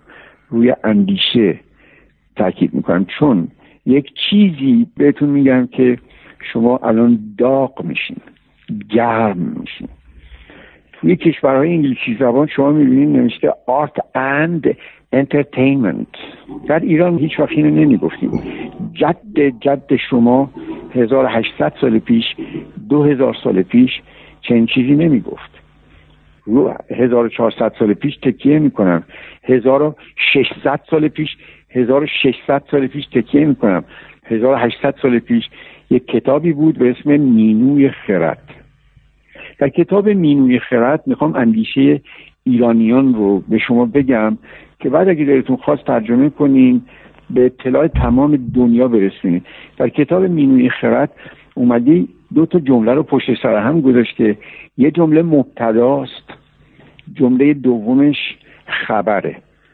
در کتاب مینوی خرد میگه که علم بدون خرد علم نیست. بلا فاصله پشت سرش میگه که هنر بدون علم هنر نیست. اینجا یعنی همون خرد و تمام جهان بینی و و و و و و, همه اون چیزی که شما می‌خواین بگین که فلاسفه می‌دونن درباره هستی یعنی باید در دل یک هنرمند برای خلاقیت یک اثر هنری بوده باشه. سینماگرا امروز یادتون باشه سینماگرایی هستند در دنیا یا در قید حیاتن یا در قید حیات نیستند. اینها پا به پای فلاسفه گام برداشتن. اینا تو دانشگاه ها قد کشیدن. می‌تونیم بگیم بله. می‌تونیم بگیم هرگز به دانشگاه نرفتن. مثل مثلا خود امیر نادری یا مثل آقای ناصر تقوایی اینا دانشگاه نرفتن ولی از هیچ دانشگاهی طراز اول که درجه دکترا داره توی رشته های هنر کمتر نیستن. اینا اصلا هنرشناسن. اینا فلسفه هنر رو می‌شناسن. آخرین چیزی که در این قسمت از هم باید بهتون عرض بکنم امروز مکس می‌کنم عمدن. امروز هنر شانه به شانه فلسفه گام برمیداره. هنرمند. به کسی گفته میشه که انقدر وسعت اندیشه داشته باشه که ما بتونیم اونو هم قد و قواره یک فیلسوف وارانداز کنیم. حالا من نمی‌تونم جواب قطعی بدم به شما که برن کنکور بدن برن بشینن سر کلاسای دانشگاه سینمایی تو گوشه و کنار جهان. یا اینکه از یک مجرای دیگه ای بلنشن برن با کشف و شهود دنیا رو کشف کنن آنگونه که مولانا که نظیر این مرد نمیاد. واقعا نظیر این مرد نمیاد. نظیر مولانا. نه به مدرسه رفته نه به جای دیگه. این آدم تا ابد در تاریخ بشریت اسمش ثبته. خود مولانا ترجمه کردن. من بعدا بله. بهتون توضیح میدم. به زبان انگلیسی چندین آدم مثل فیتچرال که اومده یا مثلا خیام ترجمه کرده. بعد یه خورده که قد کشیدن قد کشیدن قد کشیدن بزرگ شدن بزرگ شدن بزرگ شدن. یه فیلسوفی استاد من بود. بعد گفت می‌دونی چیه داستان؟ گفتم چیه؟ گفت در زبان ایتالیایی میگن تدیره و تدوره بعد گفتم خب یعنی خیانت یعنی ترجمه. بعد گفتم خب منظورتون؟ گفت ترجمه بعضی از متون خیانته. بعد یه دفعه گفت که دانته. کی می‌تونه دانته رو ترجمه کنه؟ بعد من فکر بعد گفت کی, کی می‌تونه مولانا رو ترجمه کنه بعد شروع کرد گفتن گفتن گفتن. بعد من بهش گفتم که ترجمه بکنم بهتره چون سایه نسیمی یک باد بسیار بسیار خفیفی از اندیشه اون آدم یه عطر خیلی ملایمی از تفکر اون آدم از پس اثار و قرون به مشام می‌رسه. متوجه شدین چی گفتم؟ بله. راجع مولانا به بانی سال شما. نه با بله پاسخ دادم نه با نخیر در مورد سینما که مورد سال شما بود من تصور می‌کنم با این سه نفر که به صورت شتاب زده براتون مثال زدم پاسختون رو گرفتید. یه نکته دیگه بهتون میگم یادگار این گفتگو باشه. بفرمایید. کسی که این گفتگو رو گوش می‌کنه مثل این که تمام این تجربه سالهای تدریس من رو در ته ظرف رسوب کرده و اونا رو برمیداره میریزه تو جیل خودش. دقیقا. قطعا بدون این. من که شکی ندارم. برای همینم خواستم میگم مزاحمتون بشیم انقدر. استاد علوی ما چیزی که در تمام این سالها در برخورد با شما در نوشته هاتون در نظرهاتون در برنامه های تلویزیونی در مصاحبه ها در مورد همه چی داشتیم. شما همیشه یک برخوردی که داشتید یک برخورد جامع با مسئله سینما بوده. یعنی یک گستره ای رو جلوی چشم ما همیشه شما نقش می‌دادید مصور می‌کردید. و خب البته تعالیفی که انجام دادید ترجمه هایی که انجام دادید متن های اوریژینالی که خودتون نوشتید اون کتابی که در مورد جلوه های ویژه هستش آن کتابی که در مورد مسئله انیمیشن هستش مقوله سینمای انیمیشن هست. البته می‌دونم که شما همیشه هم از این پرسش که حالا ده تا فیلم زندگیتون رو بگینم که به معروف یک انزجاری داشتید و این سوالها رو زرد می‌دونید. ولی دوست دارم شما اگه میشه برای ما یک تصویری ارائه بدید از اون جنس سینمایی که خودتون دوست داشتید. یعنی به وجدتون می آوردش به شورتون می آوردش در تاریخ سینما و حالا به صورت یه مقدار جزئی تر در سالهای اخیر رابطه خودتون رو با سینمای جهان و سینمای ایران چگونه حفظ کردید؟ آیا همچنان پیگیرانه فرصت و حوصله در حقیقت تغییر جریانهای سینمایی در این همه آل... کشورها رو دارید ندارید. به خاطر اینکه واقعیتش رو بخواین الان انقدر دیگه داره فیلم ساخته میشه انقدر آثار کوچک و بزرگی هست که به مدد رسانه ها برجسته میشن. بعضی فیلم ها که واقعا ارزشش رو دارن از چشما دور میفتن. بعضی از فیلم ها که ارزش ندارن بزرگ میشن. واقعیتش این هستش که باید آدما دیگه تمام زندگیشون رو فقط به فیلم دیدن بذارن. که تازه بخوان به قول معروف سره رو از ناصره در حقیقت یا ناصره تشخیص بدن. دور رو از آشغال بخوان تشخیص بدن. من خیلی دوست دارم میگم بدونم که این شخصا چه جنس سینمایی برای شما دوست داشتنی تر بود؟ مثلا تیست شما سلیقه شما مثلا برسون رو میپسنده یا ملویل رو نمی‌دونم هیچکاک رو میپسنده یا مثلا کروساوا رو از اون جنس دوست دارم؟ و دو از این در مورد سینمای روزم برای ما یه مقدار بگین که چگونه از رابطتون با سینمای این روزهای جهان و ایران؟ خیلی سوال سختی پرسیدید ولی در این حال سوال مفیدیه. می‌خوام بهتون بگم که به این دلیل من به سینما خیلی احترام می‌ذارم. از اول سخن شما شروع می‌کنم به پاسخ دادن. به این دلیل به سوال شما خیلی احترام می‌ذارم که اگر تاریخچه سینمای جهان رو مرور کنیم و تو دو تا کلمه به شما بگم پیدایش صدا در سینما برمیگرده به سال 1927 ولی سه سال طول می‌کشه تا تمام استودیوهای جهان و تمام تالارهای نمایش جهان مجهز به سیستم صدا بشن. پس مردم دنیا از سال 1930 بوده که فیلم ناطق تماشا کردن. به محضی که فیلم ناطق پا به عرصه وجود می‌ذاره تمام سینماگرا فکر می‌کنن که دیگه نمیشه برن سراغ موضوعاتی که شبیه به کارهای چاپلین بوده و یا شبیه به کارهای کمدی اون زمان بوده. میان چیکار می‌کنن؟ پیش خودشون میگن که ما باید بریم دست نیاز دراز بکنیم به سمت ادبیات. به همین دلیله که میرن از آثار چارلز دیکنز وام می‌گیرن. یکی از آثار چارلز دیکنز سیزده بار توسط سیزده تا کارگردان تو آی ام بی اگه نگاه کنیم می‌بینیم که به فیلم تبدیل شده. و خود دیوید لین تکیه می‌زنه به چارلز دیکنز و بسیاری از آثارش رو از اون قرض می‌گیره مثل انتظارات بزرگ یا چیزهای دیگه. پس از این حرفی که در مقدمه به عنوان پاسخ سوال شما دادم می‌خوام یه نتیجه بگیرم که بی اندازه بار آموزشی اون زیاده. 1930 تا اول قرن حاضر میشه هفتاد سال. از اول قرن حاضر تا الان میشه 87 سال.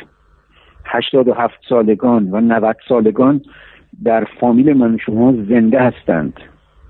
پس اینا به حافظه خودشون می‌تونن مراجعه کنن و می‌تونن بیاد بیارن که ظرف یک مدتی کمتر از حقیقتا 90 سال سینما تونسته به اندازه تمام طول و عرض تاریخ ادبیات بر روی افکار مردم جهان تاثیر بگذاره.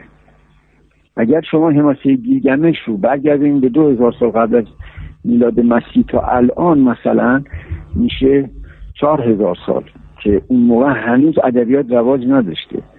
ولی اگه برگردیم به دوره عصر تریکلس یعنی دوران سوفوکل و اریستوفان و نمی‌دونم دیگران برگردیم به دوران افلاتون و متفکرانی که در یونان باستان بودن تا به الان تقریبا می‌خوام بگم که حافظه تاریخی بشریت برای درک هستی و هنر و و و تقریبا 2500 سال نزدیک به 3000 ساله.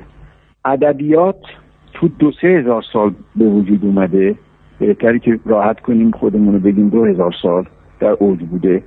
سینما در عرض 90 سال درست. میره ازش وام می‌گیره و به درجه عالی می‌رسه. وقتی به درجه عالی می‌رسه تاثیر حیرت آوری می‌ذاره روی افکار عمومی مردم جهان. در نوجوانی وقتی که من تازه تازه سیبیلان سرد شده بود و تازه صدا صدای مردونه پیدا کرده بود مثلا میریم لاف ستوری بلند میشه میاد اینجا. یا مثلا فرض کنید که سای ستوری میاد که ناتالی وود بازی می‌کرده و اینها.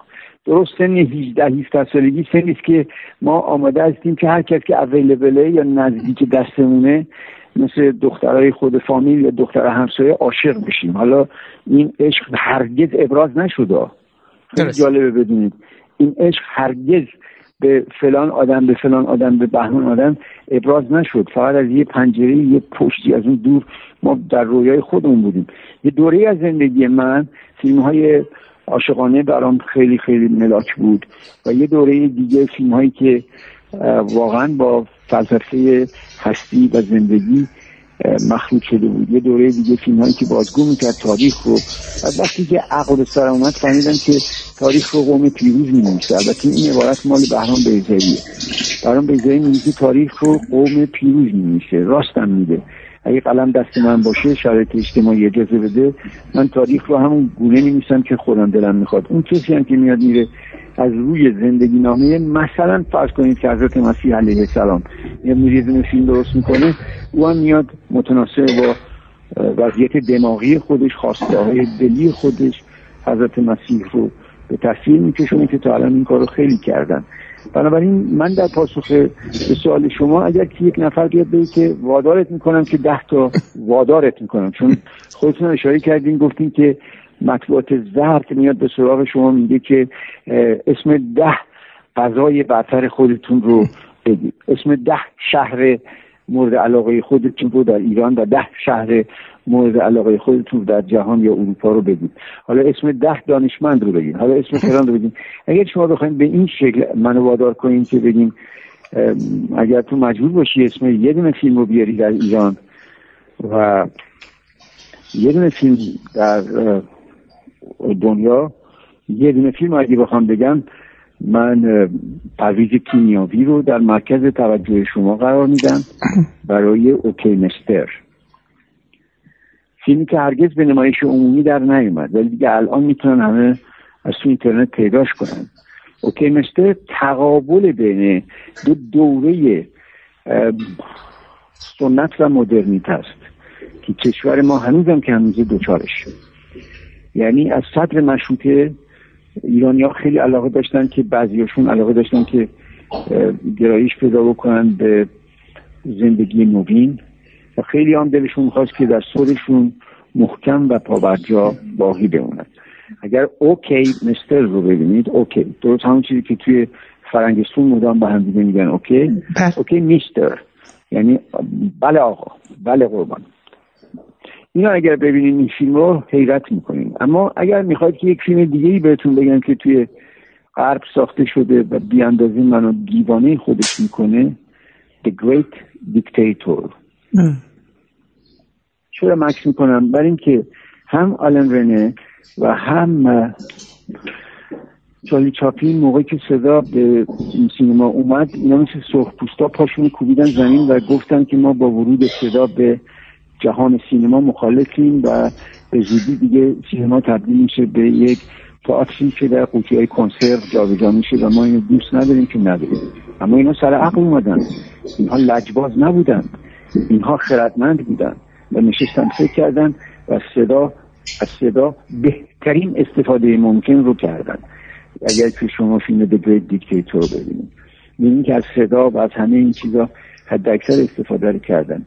ولی اگه بخوام بیم توی زمان حال یعنی بیم توی قرن 21 یعنی بیم توی این 17 سالی که در تاریخ مسیحیت بهش میگیم 2017 این 17 سالی که از آستانه ورود به قرن 21 تا الان بوده من فیلم های خیلی دندونگیری توی ذهنم نیست. فارست گامپ خیلی دوست میدارم. خیلی خیلی فیلم های دیگه هم هست. الان حافظه من یاری نمی‌کنه به خصوص که دیشب تا نیمه های شب کار می‌کردم خیلی خسته شدم. ولی فارست گامپ مثلا من دوستش دارم اگرچه مثلا کشتی تایتانیک رو اصلا دوست ندارم. اون چیزی درست شده در اینکه گیشه بتونه داغ بشه و البته مال قبل از سال 2017 چیزی دارم میگم کشتی تایتانیکو بله. ولی به طور کلیاتون باشه که فیلم ها همشون برای من احترام ویژه‌ای دارند. و دوره هایی که اومدم توش تفسیر کردن نورالیزم و موجنو رو و و و و تا خود سینمای ایران برای من بسیار بسیار ارزشمنده. خود سینمای ایران رو بزنیم بهتون بگم با غرور بهتون میگم. سالهایی که آقای سید محمد بهشتی و فخرالدین انوار حقیقتا آسین بالا زدن برای نجات برای نجات سینمای ایران از سال 1360 من نفس به نفس اونها با اونها زندگی کردم. به مدت ده سال و به یاد میارم اونا چجوری تونستن پایه های سینمای ایران رو در این دوره چنان محکم بذارن که بعد میایم بالا میایم بالا میایم بالا جایزه می‌گیرن و آقای کیارستمی جایزه می‌گیره و این اواخر اسقر فرهادی برای ما افتخار میآفریند. اما این بدین معنا نیست که من دیگران رو نبینم. دیگرانی بودن که فیلمایی ساختن در ایران که نه جایزه واجبش بخش شده نه چیزی ولی بی نهایت فیلم های ارزنده ای هستن. با بودجه بسیار ناچیز دانشجویی هم ساخته شده. یکی از این فیلم ها اسمش هست کافه ترانزیت. مکس می‌کنم تا توی دلتون ریشه کنه. کافه ترانزیت بدون اینکه هزینه بکنه یا شبیه به شبیه به کاری که هالیوود می‌کنه دائما با جلوه های با ادا اطوارهای عجیب و غریب شبیه به فیلم مستند. پرویز پرستویی با یک بازی حیرت آور در فیلم کافه ترانزیت ظاهر میشه و همسر کامبوزیا پرتویی که بازیگر فوق العاده توانایی هم هست. او هم به عنوان نقش اول زن ظاهر میشه. و اگر بخوام قصه رو براتون بگم همین الان شما یخ می‌کنین و قصه می‌خورین. من فیلمو دیدم. من فیلمو دیدم اول جشنواره سالها الان بذار من یک کلمه بگم. من یک کلمه بگم شوهر زن زن بازیگر اول این فیلم در این فیلم میمیره. طبق سنتی که در روستاهای آذربایجان هست میگن اگه این زن بخواد دوباره ازدواج بکنه حتما باید با برادر شوهر خودش که از دنیا رفته ازدواج کنه. خیلی تلخه دیگه. یا خود عروس همینطوره. خب وقتی این فیلم رو نگاه می‌کنی یه دفعه نگاه می‌کنی با خودت میگی که ای این سینما داره اینجوری به ما داره میگه که باید که بشینی و دوباره بازنگری کنی. تمام سنت های غلط رو باید دور بریزی و سالها بگذشت و این قرن نوی است ماه آن ماه هست و آب آن آب نیست. اینی که براتون الان خوندم هی حاضر از مولانای عزیزه. میگه آقا جون زمانه عوض شده. وقتی میگه زمانه عوض شده تایم has been changed یعنی دیگه تو نمی‌خواد توی این چیزایی که شبیه به خرافات بیه اسیر بشی و بعد که اون زن که تو قصه کامبوزیا پرتوی شوهرش مرده حتما باید باره با نمی‌دونم برادر شوهرش ازدواج کنه. یا اینکه اینا که نافشون رو بریدن حتما حتما باید که همون ازدواج صورت بگیری که مادر و پدر برای بچه ها تصمیم گرفتن. اصلا دنیا میخنده به ما. ببین این سینما حالا از این حرف این چی خیلی خیلی خوب بگیرن که شما دلتون شاد بشه. اون نتیجه اینه. ما الان سالی در حدود هفتاد تا فیلم تولید می‌کنیم. یک دونه تا فیلماش بینهایت عالیه. ده تاش قابل اعتناست. ما وقی به نظر من جنبه فروش کنار پیاده رو یا گیشه داره. و سلام. یعنی دماغ عمل کرده بهش میگن که آپارتمانی و بعدم قصه ها خیلی خیلی پیش با افتاده. ولی به راستی اگر شما آرشیو شخصی منو ببینین در کنار کتابخونه خودم در کنار عالی ترین کتابایی که بهش عشق میورزم یه قفسه طلایی داره که تو اون قفسه طلایی فیلم های دیویدی از سینمای ایران رو به طور متوسط در حدود 250 تا فیلم تراز اول ایرانی رو من کنار هم چیدم و برای همش ارزش قائل هستم. می‌دونیم چی از می‌کنم؟ برای همشون ارزش قائلم چرا؟ به دلیل که با بودجه بسیار ناچیز بسیار نجیبانه بسیار خالصانه با نیت خیر بدون ادا اطفار ساخته شده و ماندگاره. این افتخاره این مدال بزرگی است بر سینه سینمای ایران. و چی دیگه می‌خوایم می‌خوایم این سینمایی که بودجهش اصلا به یک ده هزاران سینمای هالیوود هم نیست. سراغ اونجور حالا کسی داره باتون حرف می‌زنه که اولین و آخرین کتاب تروکاژ های سینمایی رو نوشته ها. بله. یعنی انقدر این کتاب در زمان خودش جامع و مانع بوده که دیگه دنبالش نیومدن. نه راجب visual effect نمیگم و بله. راجب تروکاژ میگم. من میگم از تروکاژ پرهیز می‌کنیم. زیباترین توکاجی که من تو عمرم دیدم تو دوره دیجیتال توکاج است که در فارست کامپ دیدم. یعنی یه چیزی که بهتون میگم خیلی مهمه براتون چون شما عاشق سینما هستین و همه چیز زیر ذره بین نگاه شما هست اینه.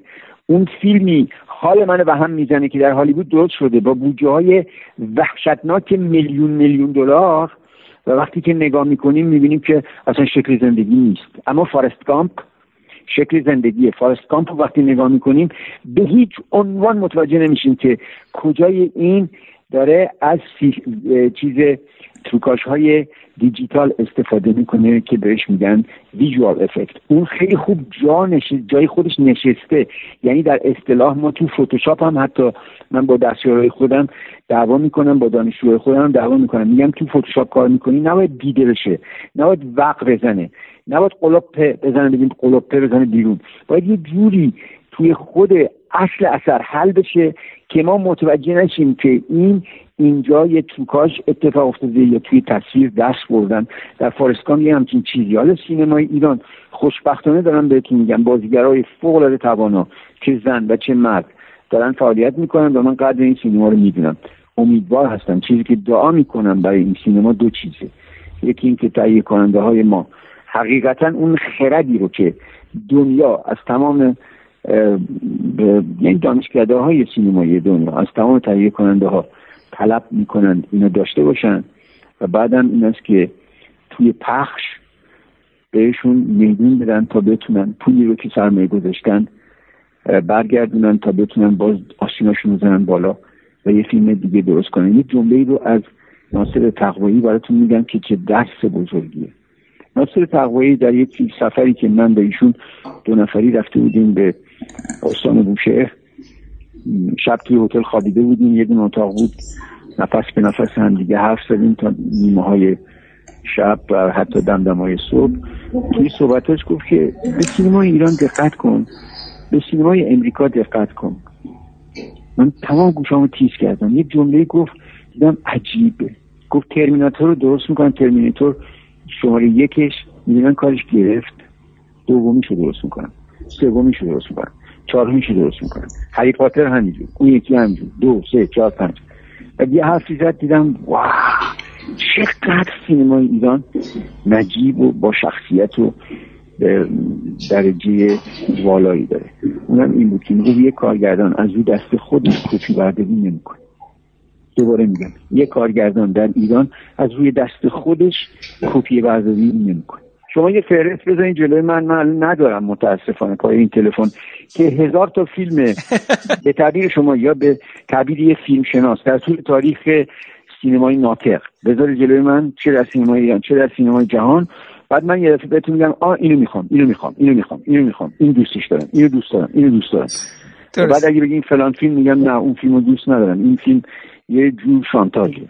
من فکر می‌کنم که این چیزی که رخ میده در مورد شخصیت شما یک جامعیت نگاه و یک عشق به کلیت سینماست. میگم شاید برای شما در سینما کمدی همونقدر ارزشمند باشه همونقدر معنا داشته باشه که موزیکال که فیلم جنگی که وستر که نه حالا بریم توی سینمای اروپا سینمای بدون ژانر. یعنی سینمایی که در حقیقت برود به سمت عرصه های تجربه نشده چیزهایی که درشون نوجویی باشه خلاقیت باشه فرار کردن از پیش تعریف ها پیش ساخت ها پیش ذهنیت ها و خب به نظرم همینه هم نهایتا تبدیل شده هنر هفتم. میگم من داشتم فکر می‌کردم که مجموعه ای که بتونه هم از یک سر مردی برای تمام فصول رو در بر بگیره از سر دیگه به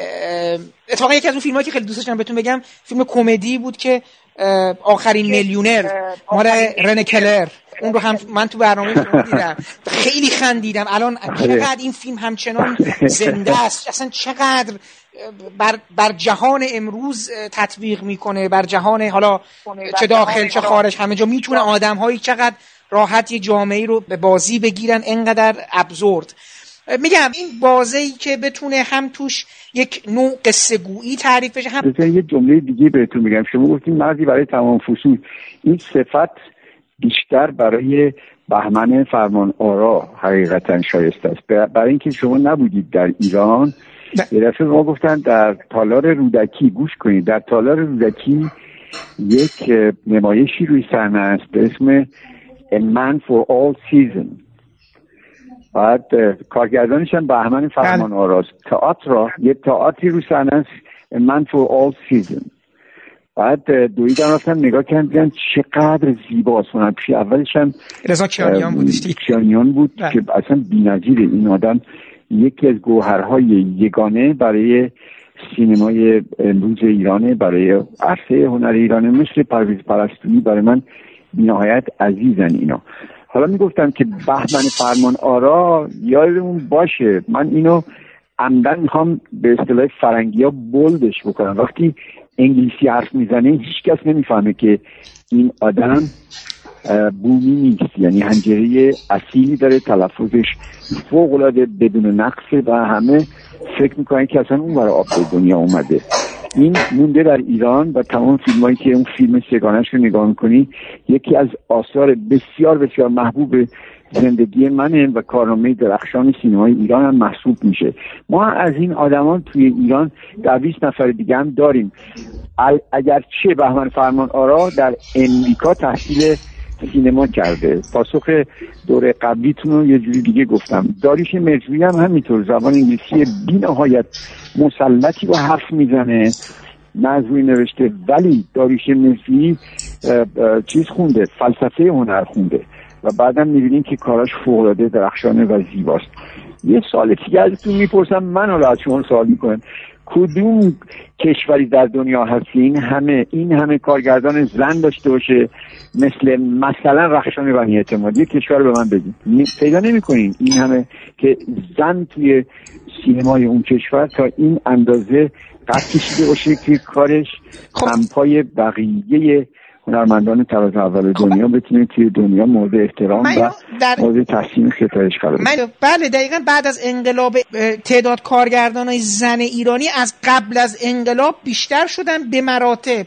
حضور زنها به عنوان خب خانم رخشان و اعتماد تحمینه میلانی فریال بهزاد. الان دیگه نسل جدیدو که دیگه شما الان نصف بیشتر از نصف مستندسازای ما خانوم ها هستن. و یعنی دیگه با هر وسیله شده با هر دوربین با هر چیزی در عرصه هنر دارن هم از حق خودشون میجنگن هم نمایشگر حقوق از دست رفته های دیگه هستن. و خب این خیلی لذت بخشه من واقعا این تحسین برانگیزه برای مجموعه از افرادی که همواره جلوشون صد شده ولی این صدها رو به هر طریقی که بوده شکستن.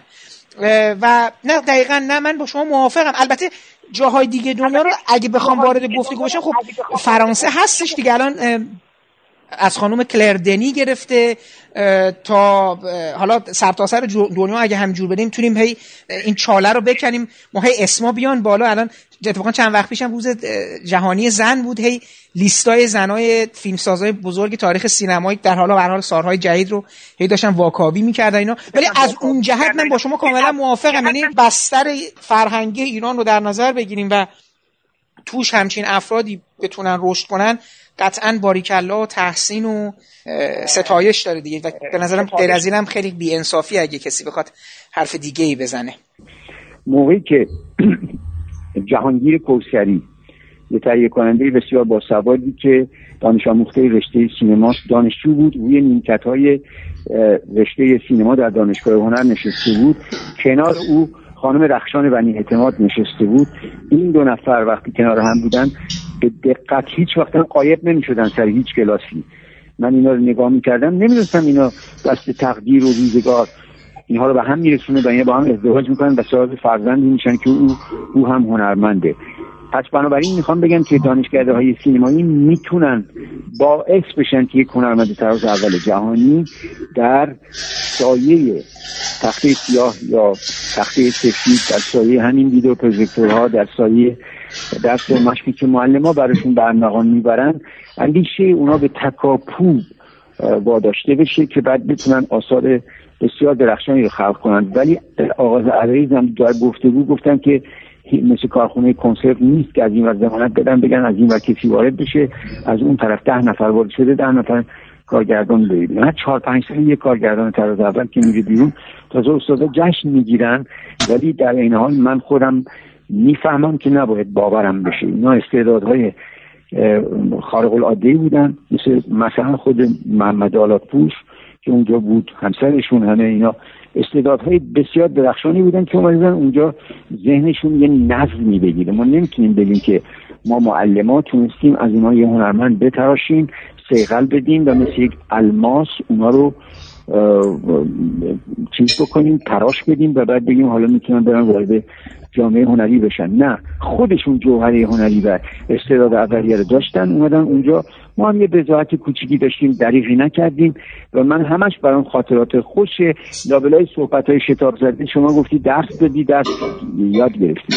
من می‌خوام بهتون میگم 43 سال که درس دادن خیابان دو طرفه رو لمس کردم. یعنی چی خیابان دو طرفه؟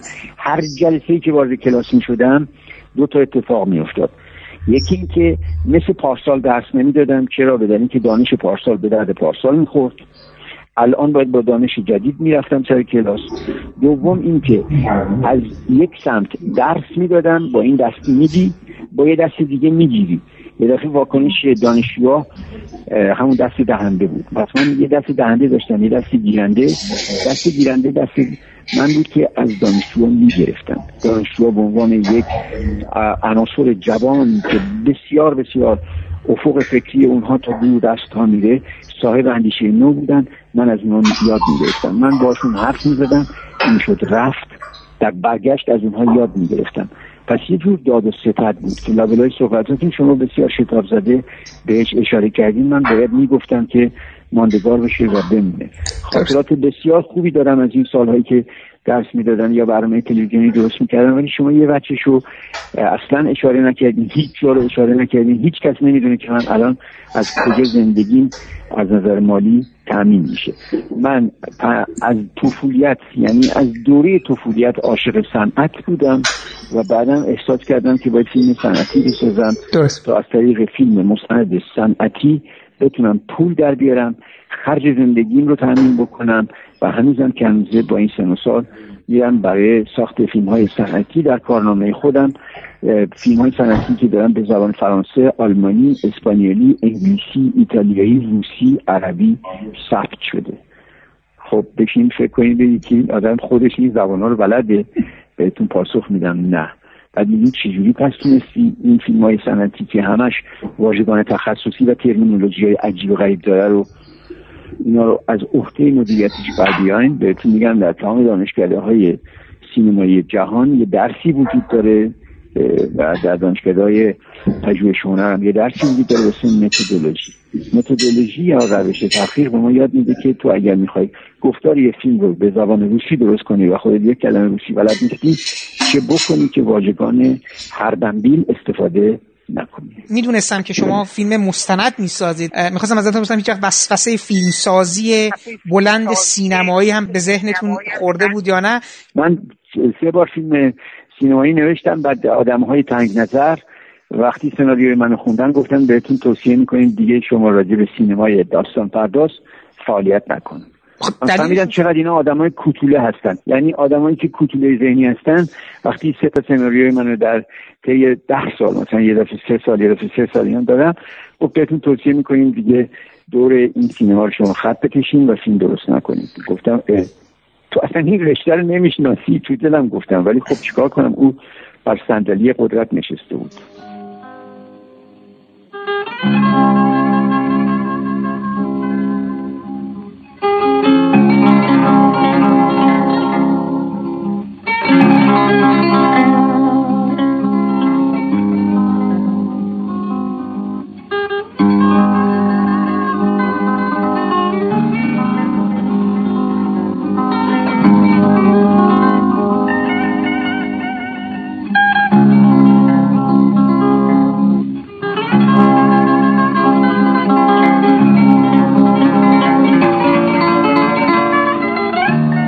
برنامه هم همینجا به پایان می‌رسه و من امیدوارم مرور خاطرات و صحبتهای آقای دکتر اکبر عالمی در این برنامه و برنامه قبلی برای شما مفید و شنیدنی بوده باشه.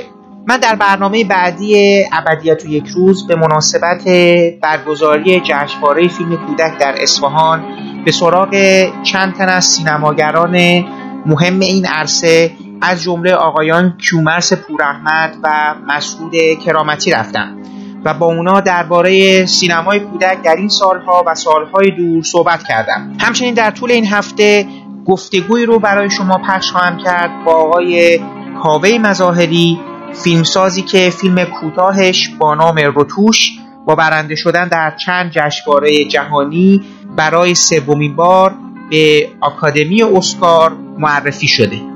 پیش از خدافزی باید از زحمات آقای محمد شکیبا که تدوین این پادکست رو به عهده داشتن تشکر کنم و برای رعایت نصف نیمه حق معلف از قطعات موسیقی که از اونها استفاده کردم نام ببرم.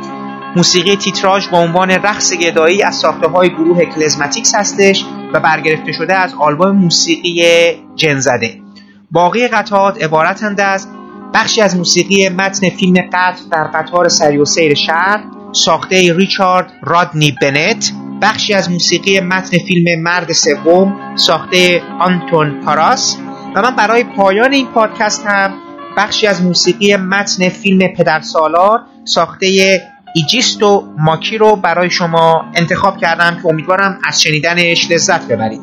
تا برنامه بعدی و گفتگوهایی درباره سینمای کودک خدا حافظ و با هم گوش می‌کنیم. به بخشی از موسیقی متن فیلم پدر سالار ساخته ایجیستو ماک.